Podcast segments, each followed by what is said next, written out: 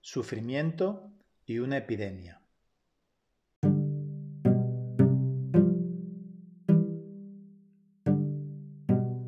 ¿Os acordáis de la chica del episodio 11 que estaba montando un alojamiento rural tras cortar radicalmente con su vida anterior?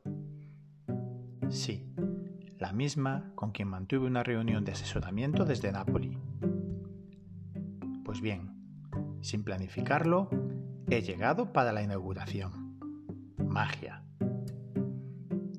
Me encuentro a escasos 80 kilómetros de Amada Valley. Allí será donde celebre el fin de mi aventura asistiendo al Agni Spirit Festival, donde crearé mi catorceava sesión de Static Dance. Estoy muy emocionado porque todo se haya conjurado para cuadrarlo de esta forma. No me imagino mejor escenario ni forma.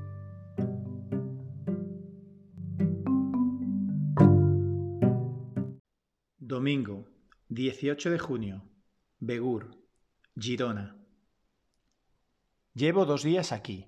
Aparte de parar, tras los exigentes aconteceres de las últimas jornadas en Francia, me sirvió para ayudar a mi amiga a cerrar los últimos flecos de configuración, comercialización y expertise.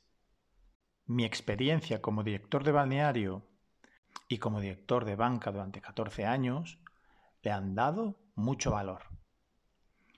Su establecimiento es un concepto entre hotel boutique y bed and breakfast, un concepto que lo hace único en la localidad chic de referencia hoy en día en la Costa Brava.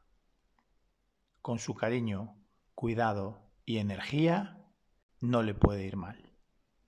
Cada negocio tiene su propia idiosincrasia y es de crucial importancia tenerla clara desde un principio. La clave del negocio de un hotel es vender todas las habitaciones disponibles al máximo precio posible. Sí, algo así como hacen las aerolíneas con los billetes de avión.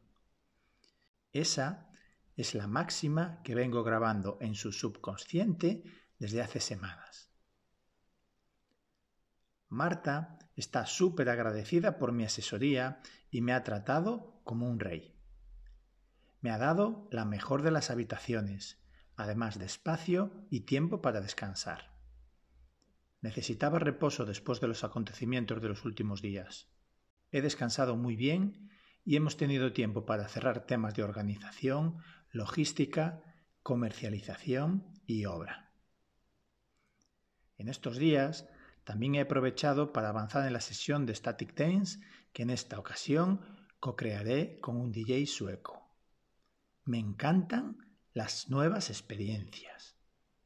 Ayer por la tarde salimos a pasear y en nuestro recorrido por las empedradas calles del pueblo coincidimos con una buena amiga suya que sintió una necesidad imperiosa de compartirnos los detalles de la situación que la llevaba haciendo sufrir meses.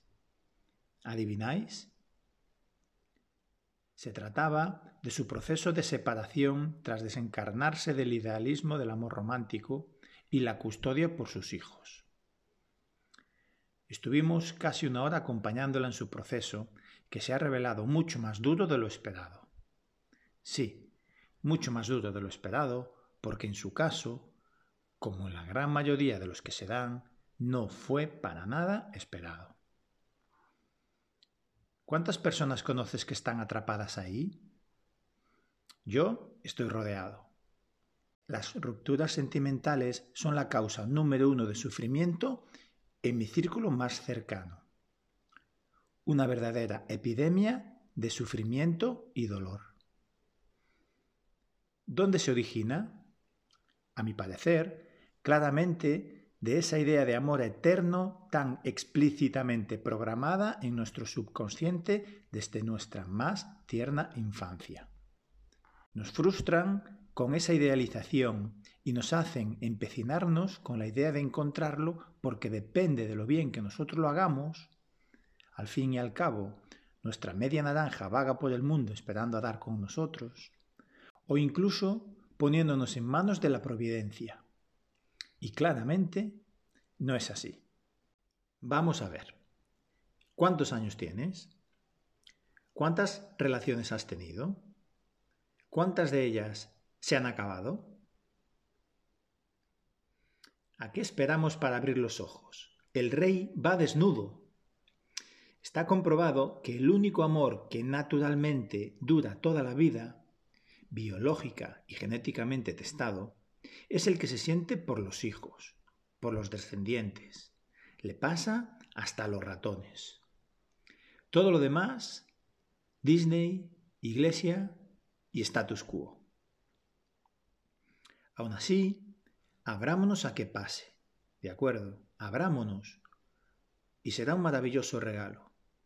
Ello no quiere decir que nos sigamos empecinando en que la próxima persona con la que iniciemos una relación sea, al fin, la de verdad. Soy consciente de la necesidad de un vínculo que sienten algunas personas. No podemos obviarlo. Aún así, ¿por qué no empezar las relaciones suponiendo que les va a pasar como todas las anteriores? ¿Por qué no establecer en el punto de partida las reglas que regulen la probable ruptura? No es una pregunta retórica. ¿Por qué no? ¿Y por qué no establecer las que regulen la custodia de los hijos? Vuelvo a preguntarlo. ¿Por qué no? cuánto sufrimiento se ahorraría, aparte de dinero y trámites, claro. A mí no me parece para nada descabellado y sí creo que sería un acto de conciencia y amor.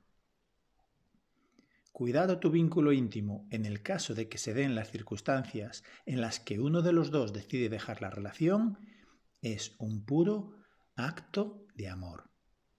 Durante mi vida He presenciado decenas de procesos de desamor, separación, divorcio y gestión de custodias.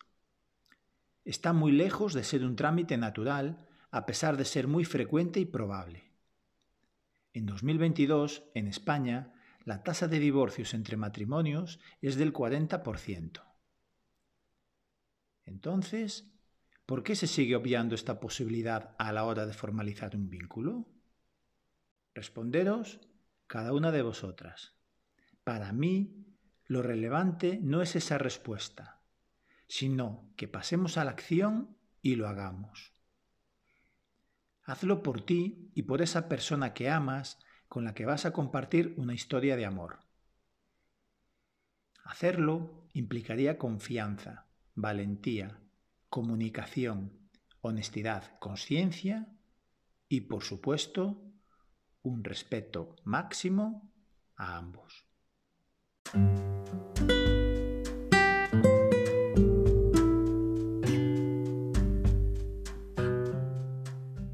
Lo admito, parece transgresor hacerlo. ¿Cómo voy a iniciar una relación estable si voy por delante con el acuerdo para cuando se finalice? Si nos amamos y ninguno de los dos quiere que finalice. Claro, Hazlo por ti. Hazlo por amor a ti, la primera, que te estás cuidando y ahorrando un sufrimiento innecesario. Y por amor a él, que lo quieres cuidar y ahorrarle un sufrimiento innecesario.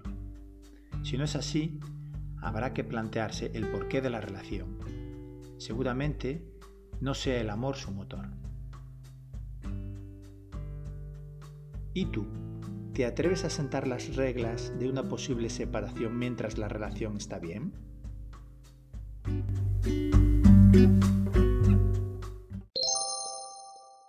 Aquí tienes la letra de la canción, Amor Eterno, de Juan Gabriel que evoca algunos de los preceptos del amor romántico. Una entre cientos de millones. La canción es una historia de amor entre un hombre y una mujer que están destinados a estar juntos. El hombre canta sobre su amor eterno por la mujer, y cómo estaría dispuesto a morir por ella. La mujer canta sobre su amor por el hombre, y cómo lo hará feliz el resto de su vida. Amor eterno, amor de siempre, amor que nunca muere. Mi vida entera por ti darí. Mi corazón te lo daría.